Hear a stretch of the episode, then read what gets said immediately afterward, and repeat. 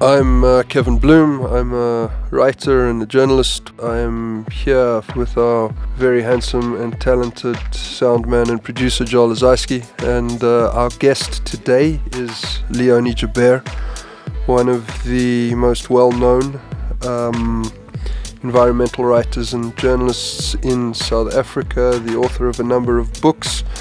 Her first was Scorched South Africa's Changing Climate, published in 2006. She's also written Boiling Point, People in a Changing Climate, and um, Invaded, the biological invasion of South Africa. Two honorable mentions at the uh, Alan Paton Awards, the most prestigious non-fiction awards in the country, a Ruth First Fellowship, and on and on it goes.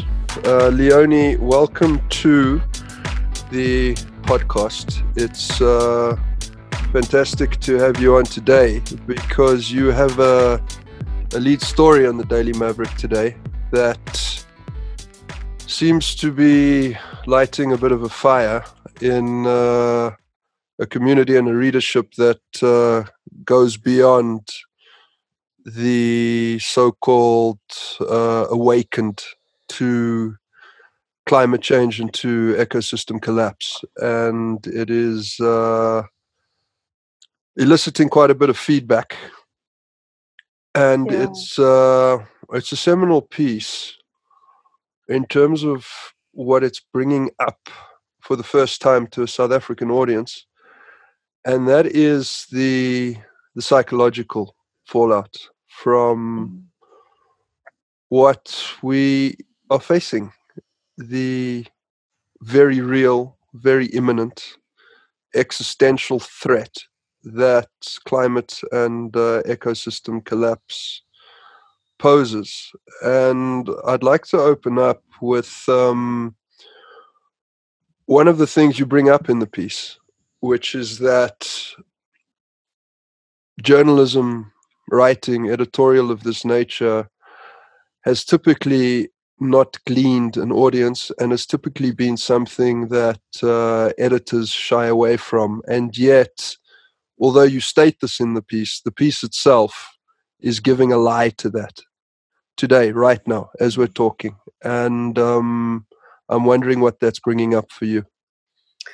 Um, well, it's interesting, and thank you, Kevin. It's lovely to be in conversation with you and and to share a very important conversation that I think many of us have turned away from because it's maybe too overwhelming. Um, I was quite nervous about publishing that piece. In fact, I, I wrote it, it was almost like a, a, journaling exercise on Monday. I was in the midst of deep despair. Um, I mean, I don't want to sound hyperbolic, but I was, you know, I just had a full on anxiety attack, just overwhelmed by the enormity of the task after 17 years of writing about this subject feeling like it's not getting any traction. So difficult to get publishers to publish these stories, getting feedback that the stories get such low readership, and just the futility of it. In in spite of seeing how um, you know we are heading towards species level extinction for ourselves, you know. And in the midst of that overwhelm, I just poured it all out, and uh, it came out in this piece. And I've been overwhelmed by how much traction it's gained. And I think what it tells me is that there are many other people out there who have been sharing similar concerns. And suddenly this allows people to pop their heads up and make eye contact and realize that there actually are a lot of people out there who've been gravely concerned for a long time but feeling unheard. Um, you know, I think the difficulty with the press, uh, then, I mean, we could talk about this for hours. Uh, the media tends to focus on what they regard as the important news stories. You know, they give the newsroom resources to, to the real beats like politics or economics, dealing with corruption. Even sport is regarded as a real beat. And then the science and environmental stuff is kind of a, a nice to have add on if you have a little bit of uh, spare change, you know, some charity. Mm. Mm. Um, so this hasn't been given the urgent attention that it needs. And yet, climate change, climate breakdown is actually the biggest story of our lifetimes. It touches on absolutely every aspect of our society, our economy, ourselves. And then, of course, what is coming through increasingly and, and interestingly and is, is this awareness from within the scientific community that there are going to be very serious mental health consequences as a result of climate change. And by, by that I mean um, the, the distress caused by um, being exposed to extreme weather events. So, you know, think of um, someone's house burning down in a raging wildfire or a family being um, having to migrate because their town has been inundated in a flood or um, the distress that Capetonians felt when they literally thought that they would run out of water. That kind of acute uh, anxiety is going to lead to increased levels of depression, um, anxiety, possibly violence, interpersonal personal violence, and even self harm and suicide. And then the other thing that's coming through from the mental health community is, I think, maybe what you and I are talking about more is that this chronic um, stress of facing such an uncertain world where we're watching what seems like um, the potential of societal breakdown happening within our lifetimes, and it feels so out of control. And it's this bigger existential dread that can lead to um, terrible feelings of overwhelm and depression. And I've seen it in myself. I've been dealing with this for two years now.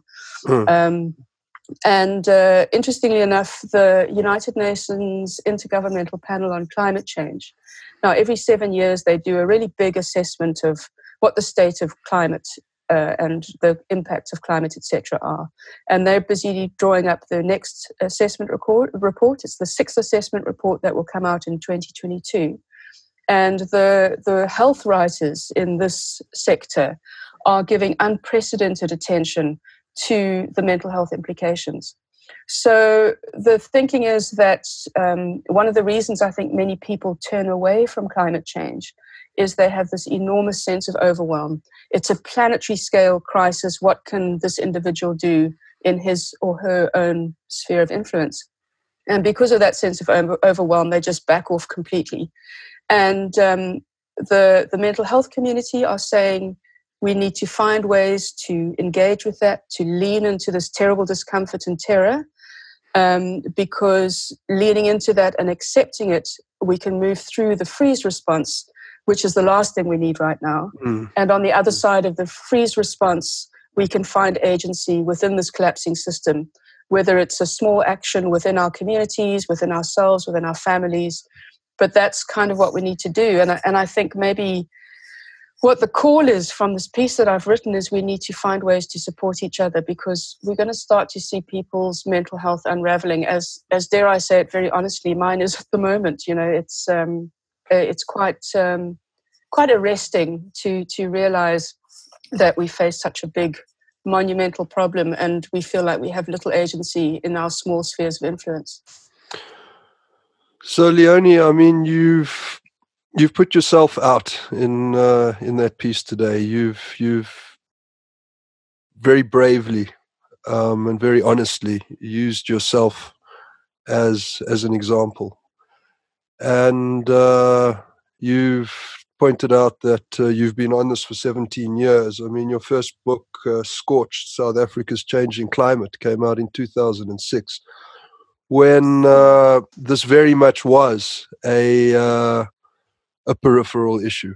And uh, I put issue in uh, quotation marks because in South Africa, we still think this is an issue. Um, mm. You know, uh, in the UK, uh, or actually in the US, they were saying so climate is a is a single issue sort of uh, event, and we need to treat it as a single issue event. Uh, this is what the Democratic Party was uh, was saying last year, and uh, you'll know better than most that uh, this is an issue within which uh, everything else falls. So uh, it's it's not an issue. It's uh, it's it's, mm. it's, about the the world in which we live, and uh, you know, calling something environmental journalism our, our environment. Mm. It's uh, it's everything that surrounds us. It's yeah. Uh, it's it's it's it's what we are, and so environmental journalism is is quite frankly journalism about everything. You're um, right. That's a great way of putting it.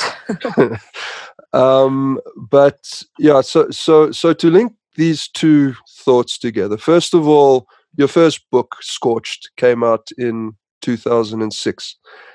And today you come out with this piece, uh, 13 years later, that uh, you know, although I helped facilitate it get published on the Daily Maverick, uh, to see it as the lead story this morning uh, was uh, was something I certainly wasn't expecting, and uh, I think it's incredible. I mean, I just want to give Branko and Janet a, a big hug for that.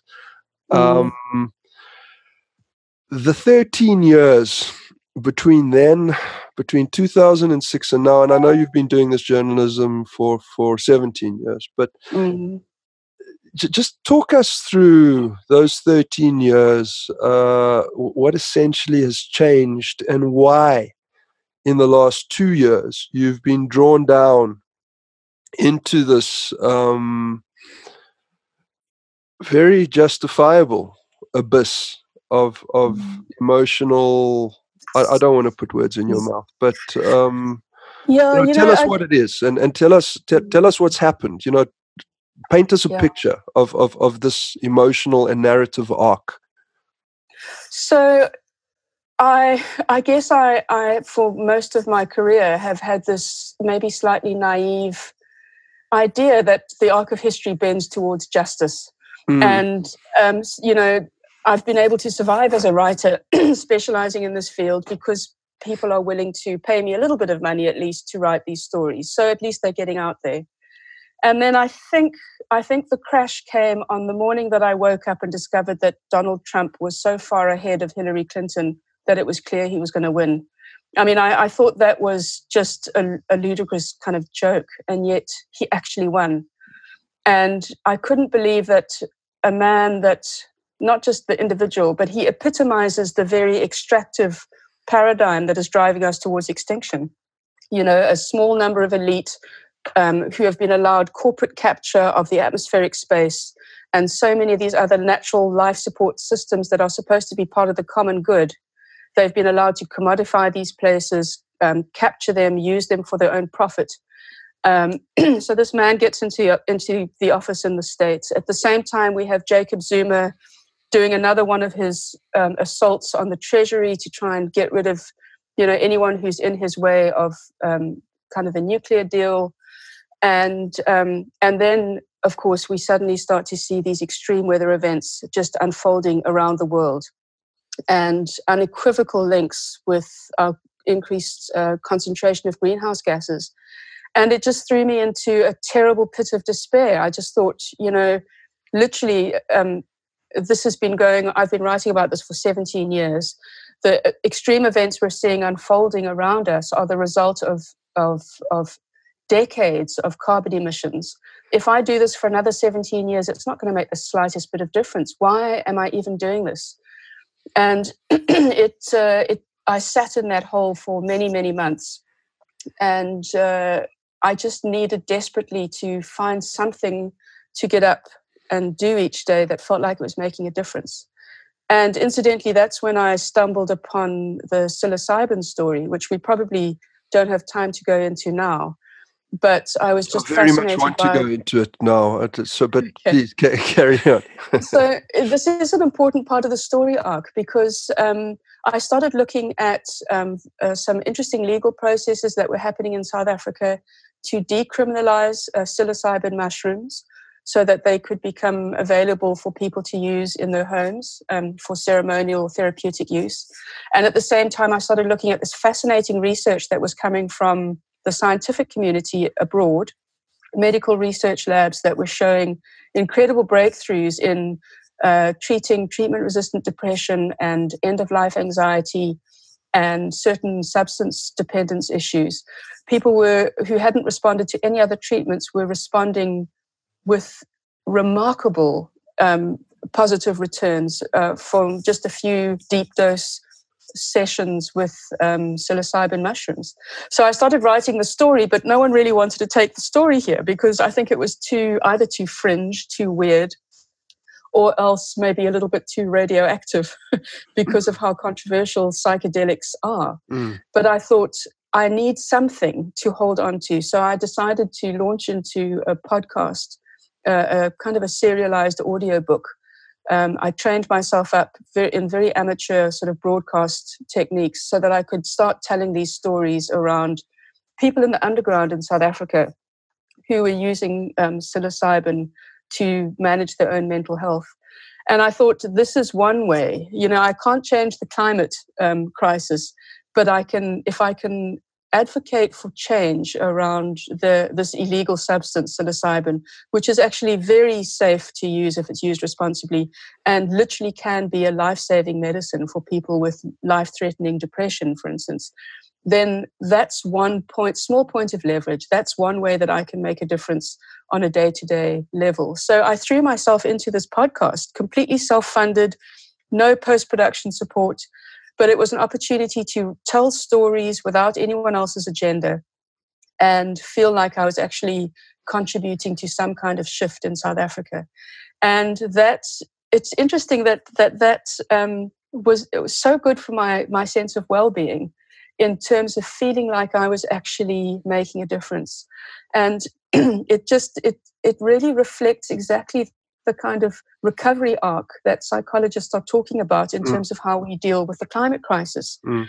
Um, face the despair, face the sense of hopelessness and impotence, but then try and figure out where within your small sphere of influence you have some way of leveraging change. And uh, once you find that point of agency and you start to work around that, then you can emerge on the other side um, feeling like you can actually contribute, even if it's just in a tiny way. Um, but then, th- what's amazing about the coming together of the climate crisis and the coming together of the psilocybin story, um, which is what I feel so passionately about and which is definitely going to drive everything I do in the next two decades, is we need a a massive shift in value system. And one of the ways of bringing about that shift in value system in order to disrupt the cultural narratives that are driving this over extraction of our natural world is psilocybin. so uh, um, I, I, talk about um, the overview effect in some of my other writing. Now, the overview effect is um, something that. Can we? yes.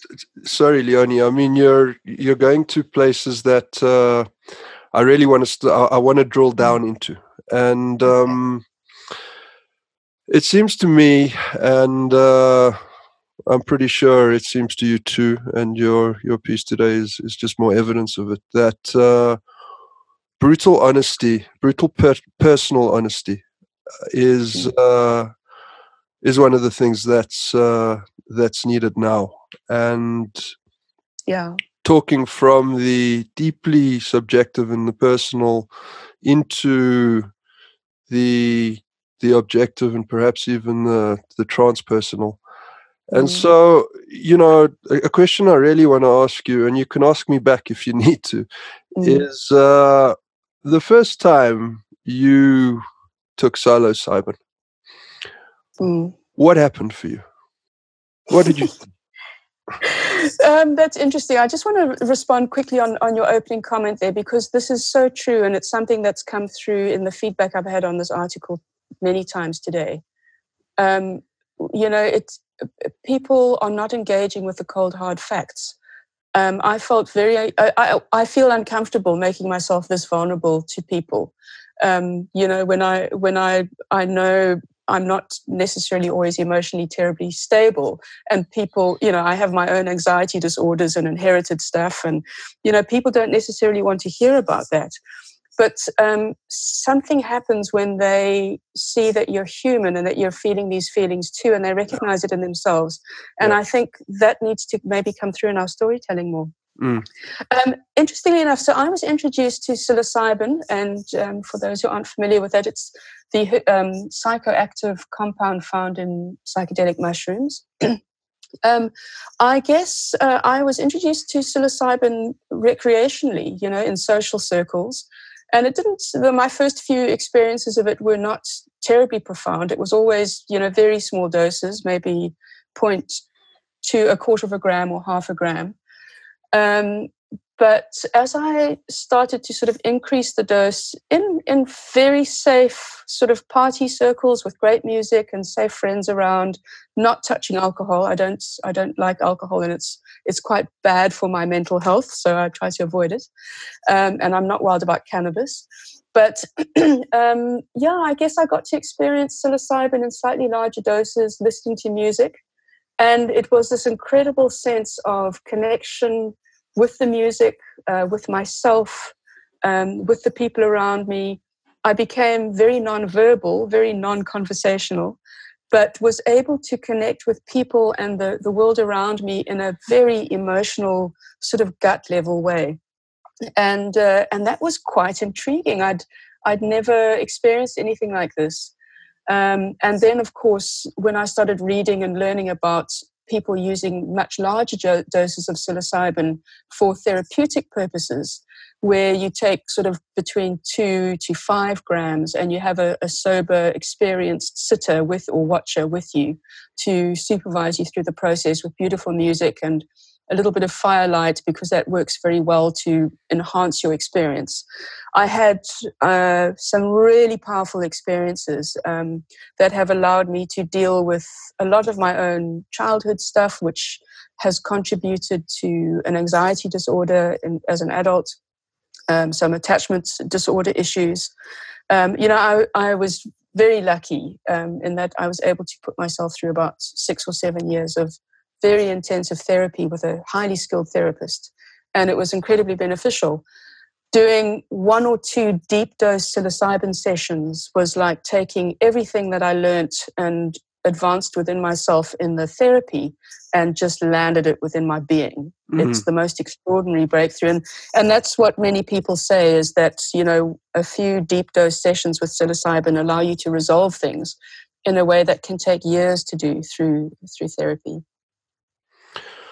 So, if we could sort of start mapping uh, how there appears to be a coming together of the reason based, uh, science based facts about climate change. And we, we, we're seeing it come out of the main UN reports, and specifically in the the Intergovernmental Science Policy Platform on Biodiversity and Ecosystem Services, in their 40 page summary, they mention indigenous wisdom uh, in various forms uh, over 30 times. Mm. And so that's that's science, which is now looking to a much older way of being human and mm. then and, and and then you have these these communities that in the west are sort of coalescing around psychoactive substances or ceremonies whether it's psilocybin whether it's ayahuasca whether it's lsd or whether it's some sort of indigenous ceremony whether it's a sweat lodge there there are various ways of connecting into something that is deeper than what we have been acculturated to believe that we are. And, mm. and, and for me, climate and ecosystem collapse is a enormous wake up call. Um, you know, even even the phrase "wake up call" it, it it just sounds so so poor next to it sounds so lame and so limp next to the enormity mm. of of what's coming for us. But, but in some ways, uh, once once we're in these ceremonies, and and and and and, and it's incredible that it's it's actually the scientific community that is saying to us, go and talk about this, because they're using phrases like indigenous wisdom. And and and mm. talking about indigenous wisdom, you're talking about ceremony. You're talking about ceremonies mm. of connection.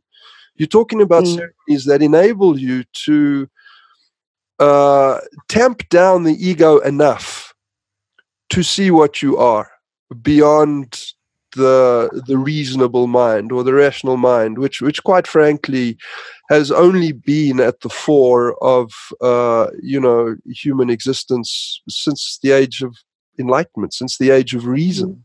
which which mm. is four hundred years old, and do you see where I'm going with this? What I what, do. Yeah. yeah. So t- talk a bit to that. What are we?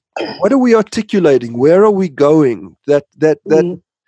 And, and it's not while it is solutions based you know even looking for a solution is is is kind of the reasonable mind or the rational mind. It wants to it wants to stay within the known where what we're being asked to do is to go into the unknown and to go into mystery and to mm. to just temp ourselves down and to allow space for something else to come through. Yeah, so I hope I'm going to articulate myself well here, but there's so many thoughts to try and pull together. Um, I'm reading, I'm working through this fascinating book at the moment called The Patterning Instinct by Jeremy Lent. Mm. And he tracks the evolution of our ideas and our language and the metaphors that we use to describe ourselves in relation to the world through being hunter gatherers, through being agriculturalists, and then through these modern sort of capitalists. and he tracks our relationship with nature and with each other and our cosmologies. And what comes through so clearly in his thinking is that, excuse me, what comes through so clearly in his thinking is he shows how for the longer time of our the arc of our history we've been hunter gatherers you know if we've been anatomically modern humans for 200,000 years most of that time has been as hunter gatherers we were animists. We didn't see ourselves as separate from nature. We were part of nature. A rock and a tree and the moving air each had its own spirit and we we were all part of this collective family and we treated each other as such and nature was a mother and a father and a parent.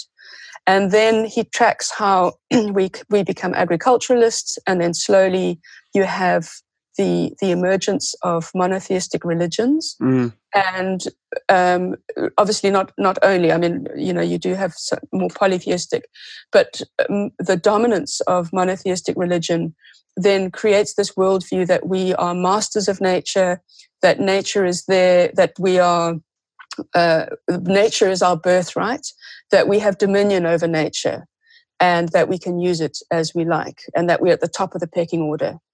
The other thing that then emerges later with the scientific worldview, this mechanistic worldview, that nature is a machine, it's there for us to to understand and to master and to leverage and use for our own benefit.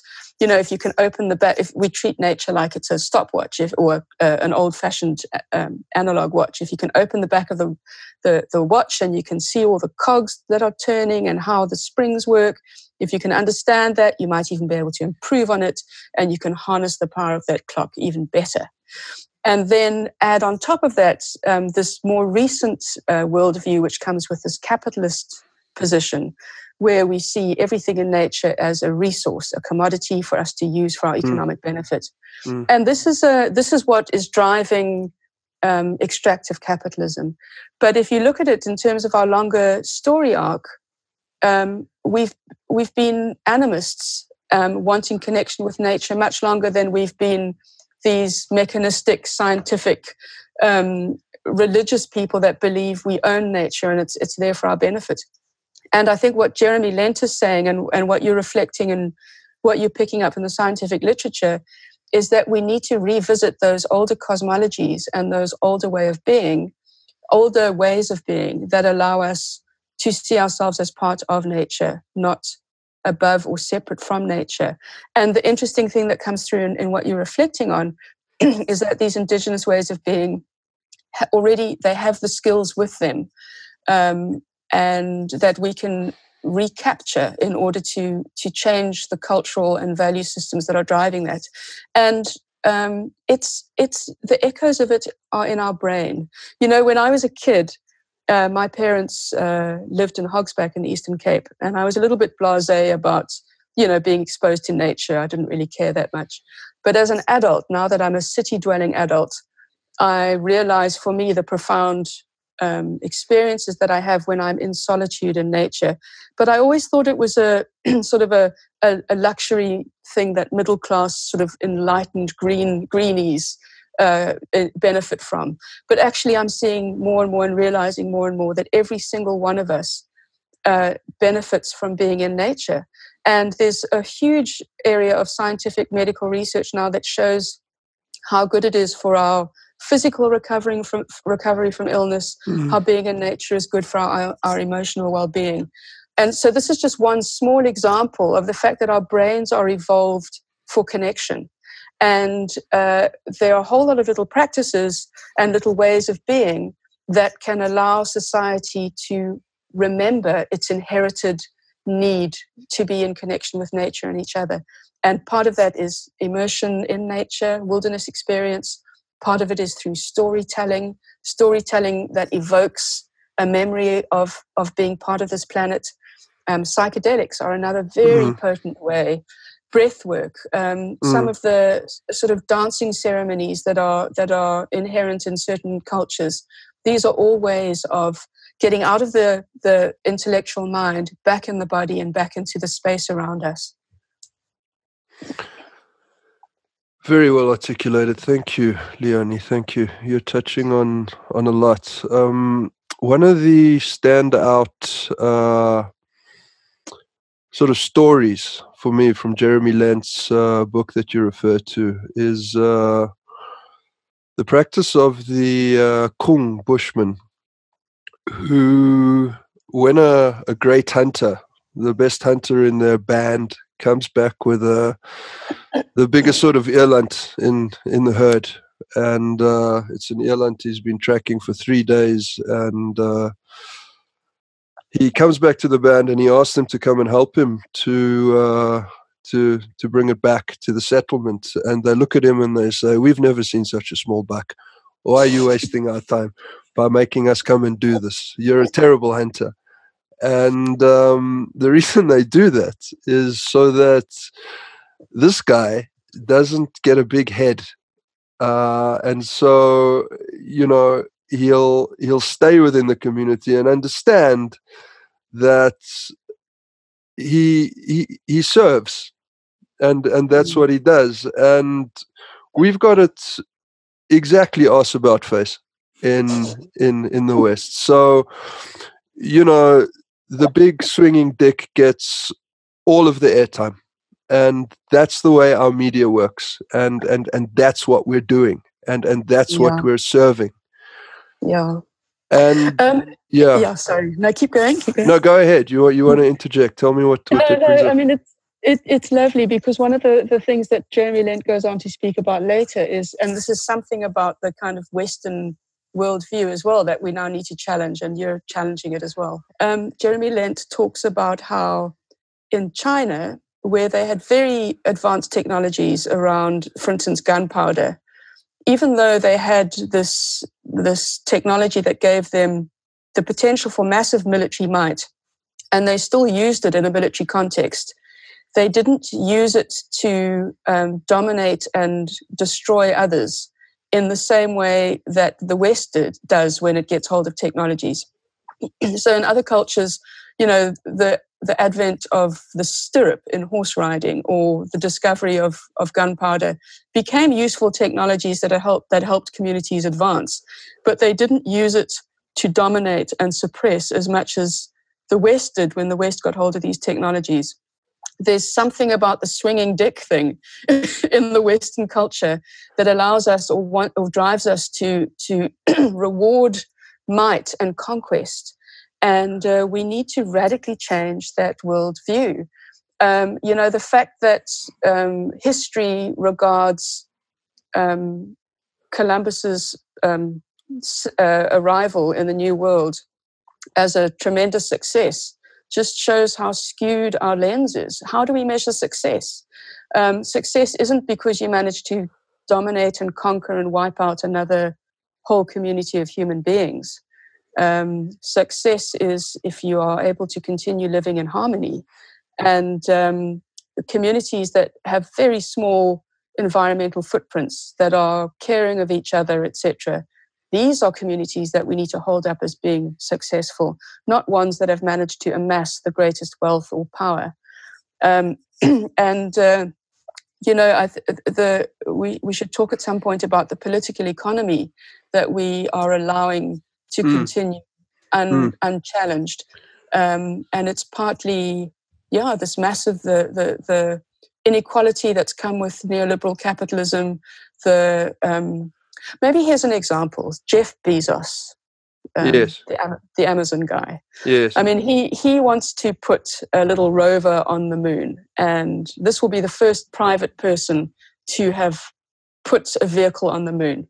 And a lot of the narrative around that is, wow, there's this crazy frontiersman, super wealthy. He's going to do for the private person what governments have only been able to do in the past, you know, put a rover on the moon. Actually, the storytelling around this should not be celebrating him as someone who's using his vast wealth to, you know, to do blue sky science for us. This is someone who has been allowed to um, capitalize on a system where he's been able to uh, pay almost slave wages for to most of his junior or lower ranked staff to ship products around the world that most of us don't need. Um, and in doing so, he's been allowed free use of atmospheric space. Um, atmospheric space that is part of our shared life support system. he's had free use of that space to amass insane amounts of wealth.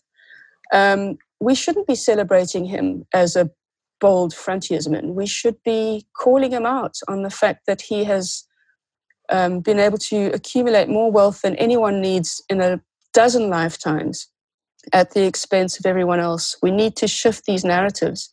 And this is where I get so angry with the media, particularly. Um, I've just taken a, a bit of a, an aim at, at the business media, and this is an article which I hope will come out in the Vrye Weekblad um, in the short while.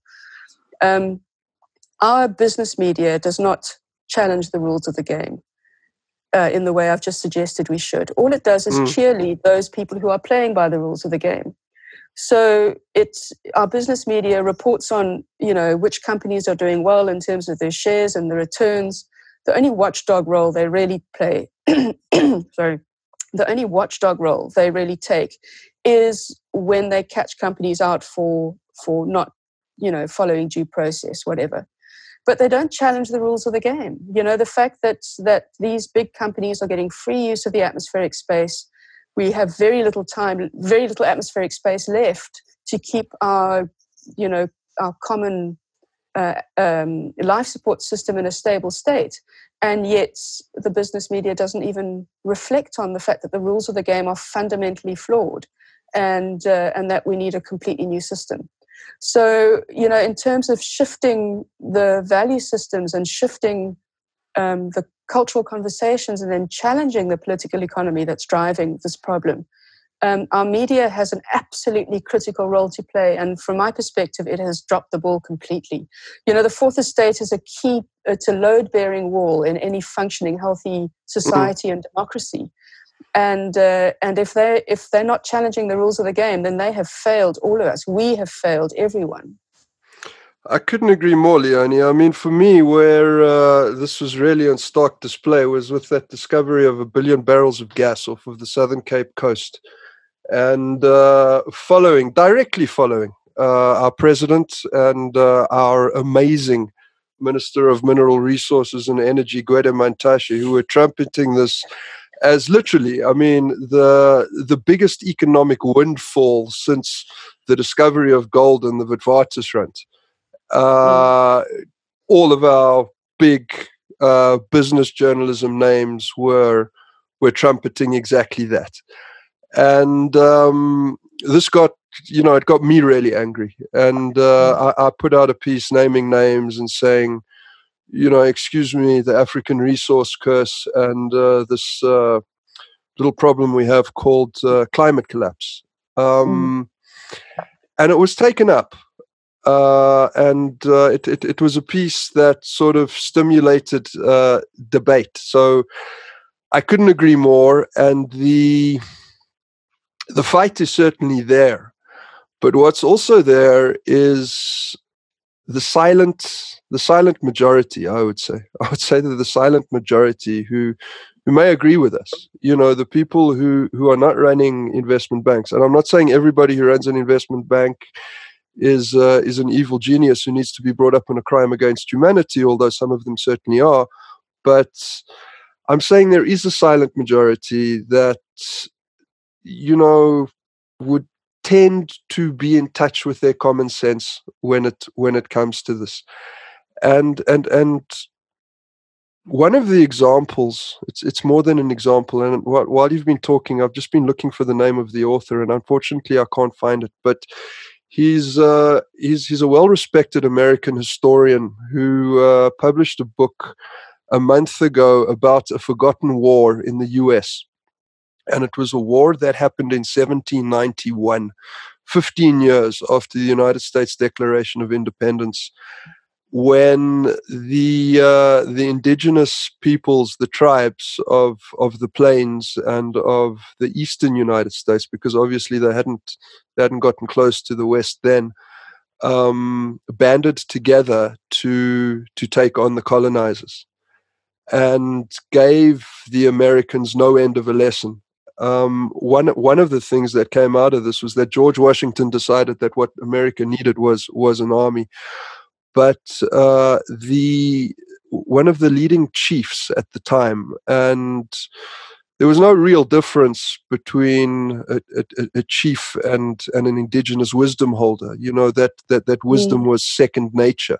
Yes, there was the healer and there was the shaman and then there was the chief, but the way that indigenous communities lived then was, you know, the wisdom was shared, the wisdom was held by the community, and he made a statement, this chief. And what he said was, what is going to be the death of this civilization is your idea that you can own land. Now, mm. pro- property rights are at they're they're at the very center of our culture. Uh, our entire co- economy, uh, our our our political idea, the reason we go to war, uh, is, is, is built on this idea that land is something you must own. Uh, mm. in, in, in this country, um, the idea of land, the idea of land expropriation, the idea of land rights is our most, I would argue, our most flammable, our most explosive topic. And yet mm. we're fundamentally talking about something that it seems to me, is at the core of why we are where we are because the land owns us before we own the land. Sure, that's a, a complicated thing to go into. Um, I mean, it's uh, again, you know, if you look at who we were as hunter gatherers, it was complete anathema that anyone owned anything. you know, we we were small enough, I guess, that we could move around and follow the seasons and track food, and nature could provide for us. And let's also not over romanticize. As hunter gatherers, we did manage to wipe out all the megafauna in every sort of new. Yeah, indeed. This is another thing Jeremy Lent brings up. Yeah. But um, this idea that we, we didn't own anything, we didn't need to, and then suddenly it changes when we, be, we become agriculturalists. We're no longer tracking nature and, and just uh, following wherever the food is available. We now are sedentary, so it means we have to stockpile food. Stockpiling food needs we need to build fortification to store that food and to protect it.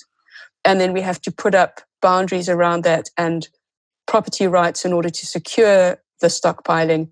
And then this is the origin of the patriarchy as well, because suddenly the strongest bodies in your community who are better able to protect your stockpile become more valuable. And suddenly you have property rights being handed down. Um, men are more valued because they're stronger and better able to protect the property. So they become politically and economically more powerful than women. And women who in hunter gatherer societies were as equally ranked as men suddenly are, are now on the back foot. Um, here we are in, in this day and age with massive populations, these structurally embedded um, property systems. Uh, how do you reverse that? I, I, I don't know. I'm not well enough read on it. Um, but you know, we've seen throughout sort of colonial history. You, well, I mean, you see this history in, in Britain um, and in Europe, where um, you know these kind of peasant living farming communities had free access to the commons. They could go into the forest, so they could hunt for for animals. They could pick, um, you know, fruit or, or tubers or whatever. It was everyone's to share, and it was shared. And then suddenly you have these wealthy elites coming in and throwing a cordon around forests, etc claiming those as their own. Um, people are then uh, no longer able to live off the land, and that often then ends up driving them into towns and later into cities. And of course, with the Industrial Revolution, that cemented the process. And very, very similar things happened here in South Africa. If you look at what the hut tax was, that was a way of forcing people who were living off the commons to, they were now forced into a, a cash economy. Um, family members were forced from these farming communities to go and find work in order to pay a hut tax to this colonizing force and then suddenly you have entire communities are, are sheared away from the ability to survive off the land as, as small farmers and suddenly now have to get, get absorbed into this industrializing um, economy. Um, how you reverse um, sort of 200 years of social and economic engineering in this way, I don't know. But you're right. I mean, I guess your question was around we are completely dependent on the land. And by land, you don't just mean the soil that people are growing food in. Mm. You're talking about um, the the wetlands that filter water for us, the trees that scrub and clean the air, the um, the the rain cold fronts that bring the rain the, the rain in in the first place um, the systems that allow, allow, our rivers to hold and retain and trickle feed water um, when we talk about the land, that's what we mean. It's about every single system and every species that is part of that system that that provides us with life. And I think the problem with um, also being so urbanized, you know, I think half of South Africans are now urbanized, and that's going to rapidly increase. Is that our city living life means we're so far removed from those daily practical reminders of, of how dependent we are on, on these life support systems. So I've just um, I found the reference, and I think it's uh, it's important to bring it up. The historian's name is William Hogeland, and uh, the book is called uh, Autumn of the Black Snake, where he writes about this this specific period in American history where the beginning of the end of indigenous wisdom there um, sort of came in. But but but what I'm finding quite poignant in our conversation is we seem to be stumbling in the dark towards uh, or, or, reaching for some sort of uh, way through because how can we not the enormity again of of of biodiversity loss i mean it's just one of those phrases that just doesn't do justice to what we're doing we haven't seen mm. this level of of of die off of species for 10 to 100 million years. And yeah. in fact, what the science is saying is that it's it's it's 10 to 100 times higher than it has been in the last 10 to 100 million years. That's that, that mm. that's a quote directly from the IPBES mm. report. Mm. And so we have to start going into these areas that that that will feel uncomfortable for a Western audience that that'll feel uncomfortable. You know, at the same time that we're putting out a uh, an article like like yours today, we're we're also putting out you know quite a few articles about the fact that you know what South Africa needs more than anything else is uh, is economic growth, and mm. um, we're saying, well, maybe maybe South Africa doesn't need economic growth more than anything else. Uh, so the question is, what does mm. South Africa need? What does the world need? Mm. And and we're stumbling towards that in the dark. And this podcast is essentially about stumbling towards that in the dark. And I um mm. I am as comfortable with that as I am uncomfortable with that because I have a six year old daughter and a two year old son. I I also happen to be in what some people might think is the very ridiculous position of being a 45 year old white Jewish man who wears sangoma beads and who has gone through a series of initiations. And what what what keeps me sane is being in ceremony. What keeps me sane mm. Is is going to the sacred sites, is going to Lake Lake Fundudzi, is going to Thulamela, is going to Inzalo Yalanga, is is is paying homage to the likes of Credo Mutwa um, and the great Sanusis of this land, and and trying to listen, trying to just tamp down what we think we are what we think we are, what we're convinced that we are enough, so that something new, uh, a, a, new idea can can come in. And I just get the sense, Leonie, that that's exactly what you're doing, and that that's why your your piece today touched so many people and and and landed so hard and the only way we can come to that is through grief you you you, mm. you you don't get there through the head you get there through grief you get there through heartbreak yeah. And you know what else another way that we get there is through having very frank conversations like this um, i mean i don't know where you might have been 10 years ago but would you have publicly um, spoken about your the crossover between your Jewish background and your exploration of a Sangoma cosmology. Um, you know, four years ago, I would never have mentioned publicly that I actively participate in the use of, of an illegal substance yeah. like psilocybin. Yeah. But I, I realized that, um, and, and this is where my fire is coming from. This is the, the fire is, is coming from this desperate need to survive the despair that I was feeling after the Donald Trump election. Yeah. Is I realized we actually don't have time to be coy about this mm. anymore. Mm. Mm. And, um, you know, you are bringing um, a, a, brave exploration of a different cosmology. You are um, engaging with that in your way. I'm, as an atheist, kind of materialist, throwing myself into this fascinating discovery of what psilocybin as a psychedelic can mean for me as an individual, as well as for us as a, as a collective. And we are now having a conversation where we're saying, okay, there are different ways of being in the world. There are ways of challenging the cultural narratives that are killing us. Let's bravely have these conversations. Let's tolerate other people's difference in this regard. And, and let's see how we can encourage other people to think differently.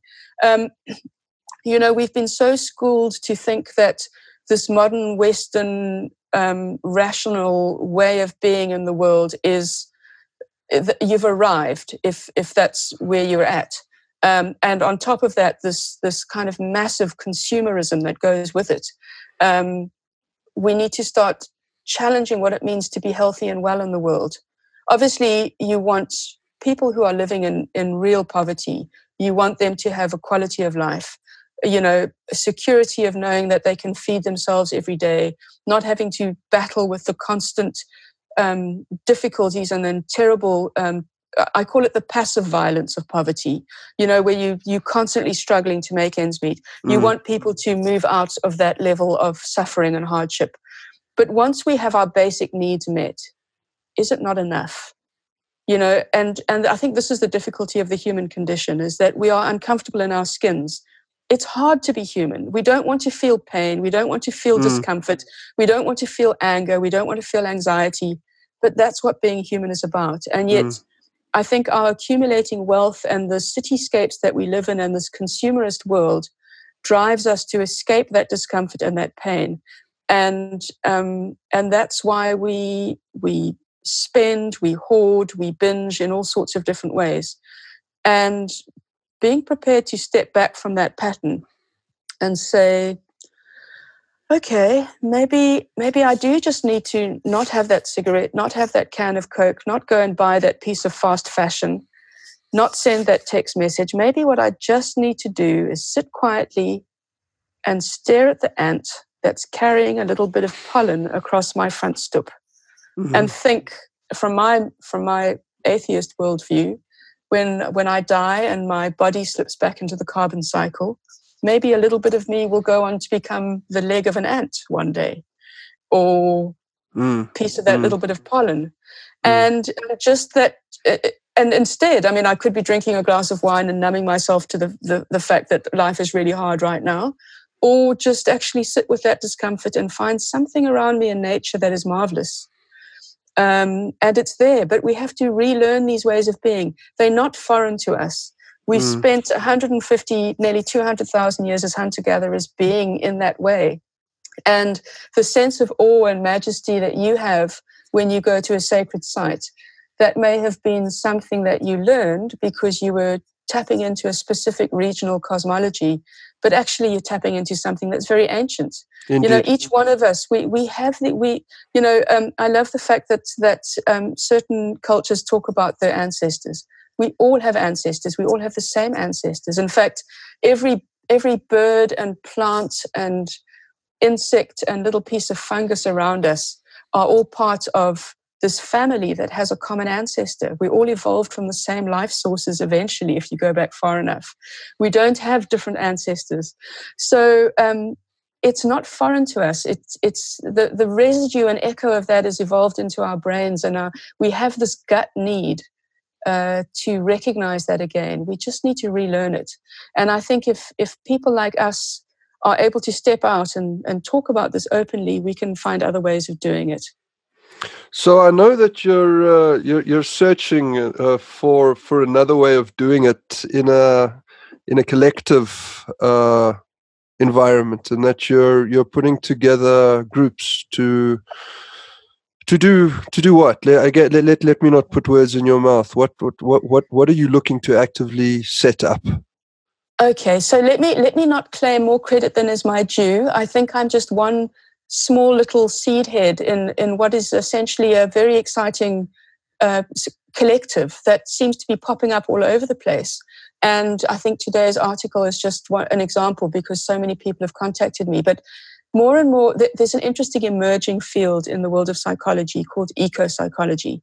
Uh, it taps a lot into the work of Joanna Macy, who is a she's a woman who has a, a deep Buddhist tradition, and she's been working in this field of eco grief for a very long time, acknowledging the the terrible sense of existential despair and overwhelm that people often feel when they truly confront the extent of our uh, destruction of life around us on this planet. And these eco psychologists are popping up more and more, and um, they're looking to the, the work that the kind of work they do might involve wilderness experience or artistic expression, dancing, um, various different processes that allow one to connect with these feelings. And I just happen to be incredibly lucky in that I've connected with a bunch of people in Cape Town. Um, one woman, I don't know if I should really say their names because I haven't spoken with them about going public with this, but it will be public fairly soon. But a woman who works in, she's a trauma therapist who is deeply well versed in, in eco psychology as a, as a way of being. Um, she is very well connected with people working in the rights of Mother Nature space. And we want to pull together a, a retreat process that we're going to have next year. the idea is to confront the brutality of, of um, what climate collapse means and what it means to be complicit in the sixth mass extinction. I mean, it's mm. just horrific to think that we are part of this. Um, but how do we confront that grief and the pain and the uncertainty and the existential dread? And then how do we move through that using specific body practices? And I, I guess I'm not really skilled enough to talk about that, but processes of focusing on the breath, processes of nature immersion, etc., etc. And then out of that, connecting with the feeling and the pain and the experience of it, then moving through and then starting to consider where each one of us has a point of leverage within our community in order to disrupt the cultural narrative and and then to start to challenge the political economy and i think it's really important um, to just reflect on this for a minute. You know we spend a lot of time in the climate change world talking about individual behavior change. You know should you have kids? Should you eat meat? Should you drive a hybrid? Should you fly to europe for a holiday etc these are important questions and individual behavior change is critical. But consumers dare i use that horrible capitalist word are making choices within a very limiting system the system is what needs to change and by that i mean this kind of unholy alliance between government policy and big corporates. Governments who have adopted a neoliberal market or a neoliberal economic structure, they are essentially the governments that are allowing large businesses to capitalize on a system where they get free uh, you know access to the atmospheric space um, private the, privatize the profits while the costs of a chaotic climate on our being socialized as individuals and communities and also governments then have to pay for the mop up operation so we need to if we can create a massive change in the cultural conversation, we can get people to start, you know, instead of nitpicking about each individual, whether they're buying fast fashion or not, we need to stop the big corporates from producing fast fashion. You know, it needs to be a radical revolution. We need to challenge. Think about it this way every single time food is taken from the farm, good, healthy, nutritious, calorie rich food, and it gets put through an industrial food processing plant that mills it down into dead food. So it's got taste, it's got a little bit of flavor, it's got some sugar in it, but it essentially has no um, calories. It's no, it's no good for you. Every time a large bundle of food gets shoved through that milling process, it's essentially a wasteful use of the atmospheric space. Okay. So every time you take these good wholesome calories from the farm, shove them through an industrial milling process that leaves you with cheap, dead food at the end, that is a wasteful use of the tiny bit of atmospheric space that we have left that should be saved for producing healthy food. Now, you could challenge the system by trying to ask everyone not to buy the fast junk food. Or you could demand that government throttles back on how much these um, big industrial food processors are allowed to, to do that with our calories.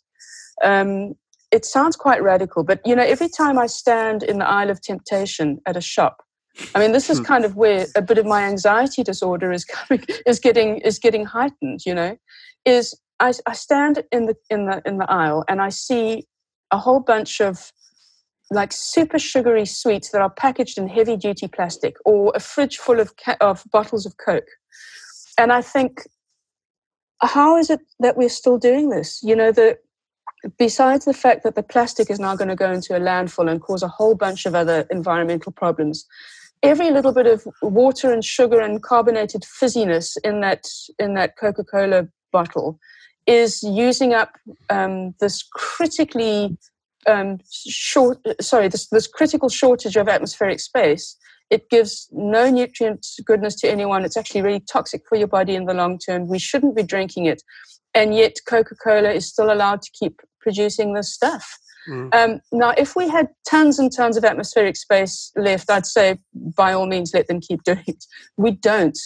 You know, this is a life threatening situation. Should Coca Cola still even be allowed to produce this stuff? I know it's pretty radical. I, I don't think anyone's even going to take me seriously by saying this, but we need massive throttling back of um, corporate production of stuff that is not producing or giving us things that are for our absolute essential well-being fast fashion is not for our well-being coke is not for our well-being um, we need to rethink this well, um, I mean, Leonie, it's uh, you, you, you're you're not out on a limb here. This was the central statement of the IPCC report that came out in October 2018.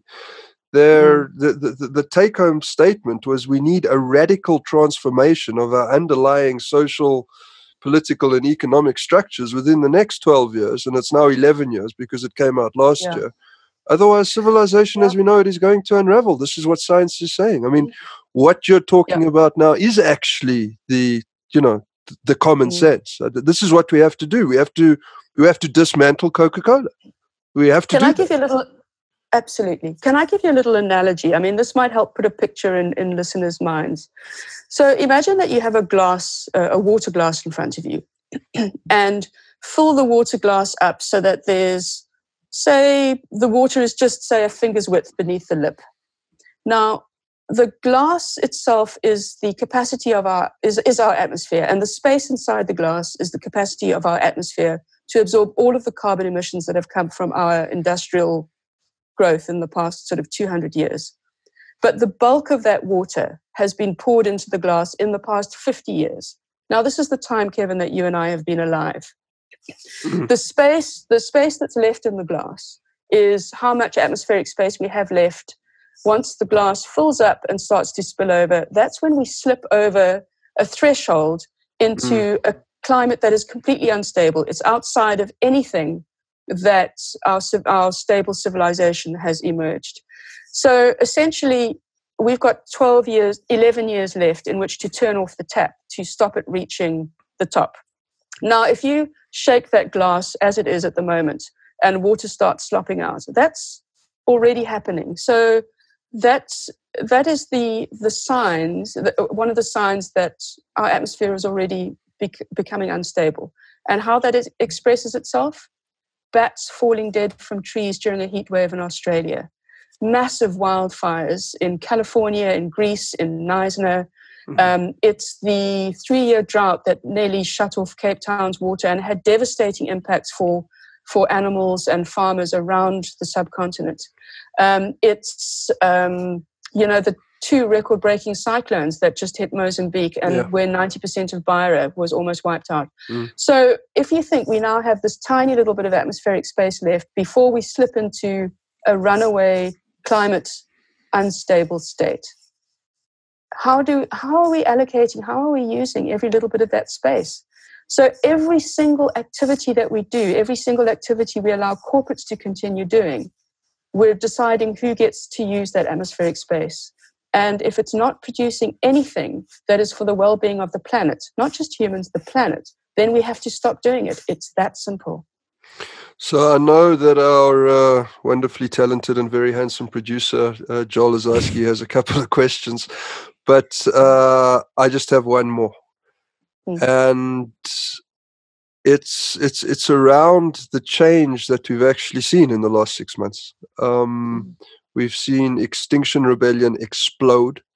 We've seen a 16 year old Swedish woman by the name of Greta Thunberg become one of the biggest icons that the climate change movement, if not the biggest icon that the climate change movement has ever had. We've seen the the generation that this is seriously going to affect, i.e., the teenagers today who, who are going to mm. get this in a level that we as 40 year olds cannot begin to fathom. We've seen them begin to organize. We've seen the UK become the first country on earth to declare a climate emergency. And today, We've uh, woken up to the news uh, that the UK is going for net zero emissions by 2050 and that the Norwegian uh, Sovereign Wealth Fund, which is the biggest wealth fund of its type on planet Earth, is uh, divesting from fossil fuels. These are not small victories. Are, are we mm. starting to see the beginning of a turnaround? And I'm asking this to you specifically because you've been on this for 17 years. Mm. You've given the Ruth First lecture, you've won multiple awards, you've put out books, you have been relentless and committed before any of us as journalists were even looking at this. What are you what are we seeing? Are we seeing something new? I think we definitely are. And and I have to say, um, in my moments of deep despair, this is what I'm holding on to. Um, you know, the the environmentalist and and uh, and writer George Monbiot was uh, referring recently to some research around how all you need is 3.5% of a population to get behind a cause. Yeah. And then it, it tips over and gets its own momentum. And it may have taken us 20 or 30 years to get that momentum, but something has suddenly changed and uh, the the ratcheting up of of dialogue on this front in the last six months is a, a sign of that. I mean, I I don't I don't think I would have been as brave as to say many of the things I have in the past six months if I didn't feel that I, I felt safer to say it. And I know that some of the things I say might sound a little bit radical um, in in mainstream circles, but at the same time, you know, reflecting again on on the youth. Um, I, you don't know this, Kevin, but I've actually just finished another article that I want to send to you to publish on Youth Day. Fantastic. last, uh, last Friday, I was at a, a dinner party, and this article reflects on the disparity of people in the room. An old, you know, a 60 year old retiree going on about how climate change is nonsense uh, on one side of the, the dinner table, and on the other side, an 11 year old who hasn't found his voice yet in adult circles, but is so completely uh, his grasp of climate science just makes most adults' knowledge of the hmm. subject mm. embarrassing.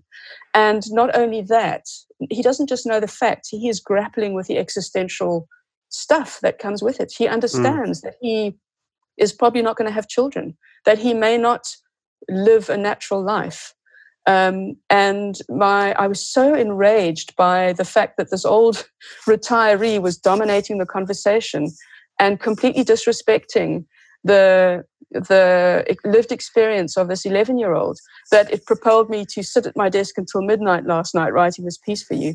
But the truth is that um, you know you so most of these emissions have have been put out in the last 50 years that's the time that you and i have been alive mm. we are now handing this glass to this kid and saying sorry not much space left and it's mm. going to get sloppy and messy we owe it to these kids to give them absolutely every single bit of support they need, practically at a skills level and at an emotional level to survive what it is they're facing. Because if you and I feel overwhelmed at 46 and 44, what and i mean we probably only have 30 more years to deal with this and we've got some adult skills you know we we kind of know how to handle life mm.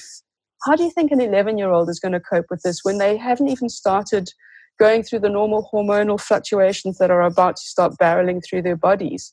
Um, hmm. no 11 year old in the history of humanity has had to face the kind of existential knowledge that these kids are facing now. Um, a while ago, when the Extinction Rebellion was kicking off at the beginning of the year and the school climate strikes were getting going, um, there was a on one Friday, someone phoned into a local radio station, Cape Talk, and was moaning about the traffic um, because of the climate strikes and and made some snide comments about he hoped that the kids had used clean transport to get to school. And I just thought, wow, this guy, not only is it churlish to say that, but it's completely out of step with his own complicity. You know, the fact that many of us have been able to live these comfortable middle class lives. Mm. Using the atmosphere as freely as we have, and now we're handing on to these kids a completely unstable state. We need to suck it up quieten ourselves on our own privilege and actually think how are we going to work with these kids to help them survive because if 30 years looks daunting to us can you imagine what it's like to know that you've got 80 years ahead of you battling with this kind of an unstable environment to which in every language I know, I say Amen, Camagu, Makosi, Hallelujah. Absolutely. Absolutely. Thank you so much. I had, uh, thank you. And I had a question for you, actually. So um, I was wanting to ask you earlier, Kevin, you know, um, this kind of Western model of education and thinking um, turns its back on traditional value systems. Um, animism is seen as either freakish or taboo or dark, um, non Christian. Um, and uh, and foreign and backward sometimes. I mean, that's the kind of pejorative language mm. one often sees. Mm. But if tapping into these older cosmologies is essential to changing the worldview that is driving us to kill this planet, how do we introduce those kinds of ways of being and thinking into our conversation in a way that isn't threatening to people who are locked into the maybe Christian or Western belief system? Yeah, I mean that that is the question, Leonie, and I'm going to answer it this way. I'm going to say that the reason I'm wearing these beads is because in April last year I had a dream in Xhosa, and I don't I don't speak Xhosa, and what the dream told me to do it was an injunction. It said carry them across which I hmm. figured out when I when I googled the the phrases that I was able to sort of isolate. And uh, a week later, I had a dream of two graves next to each other in a desert environment. And four months later, my uncle and father died within six weeks of each other. Hmm. And it's less about introducing this to a Western worldview where our reason is basically a lid on our humanness. We it's it's a lid and it stops the cosmos from coming in. Mm.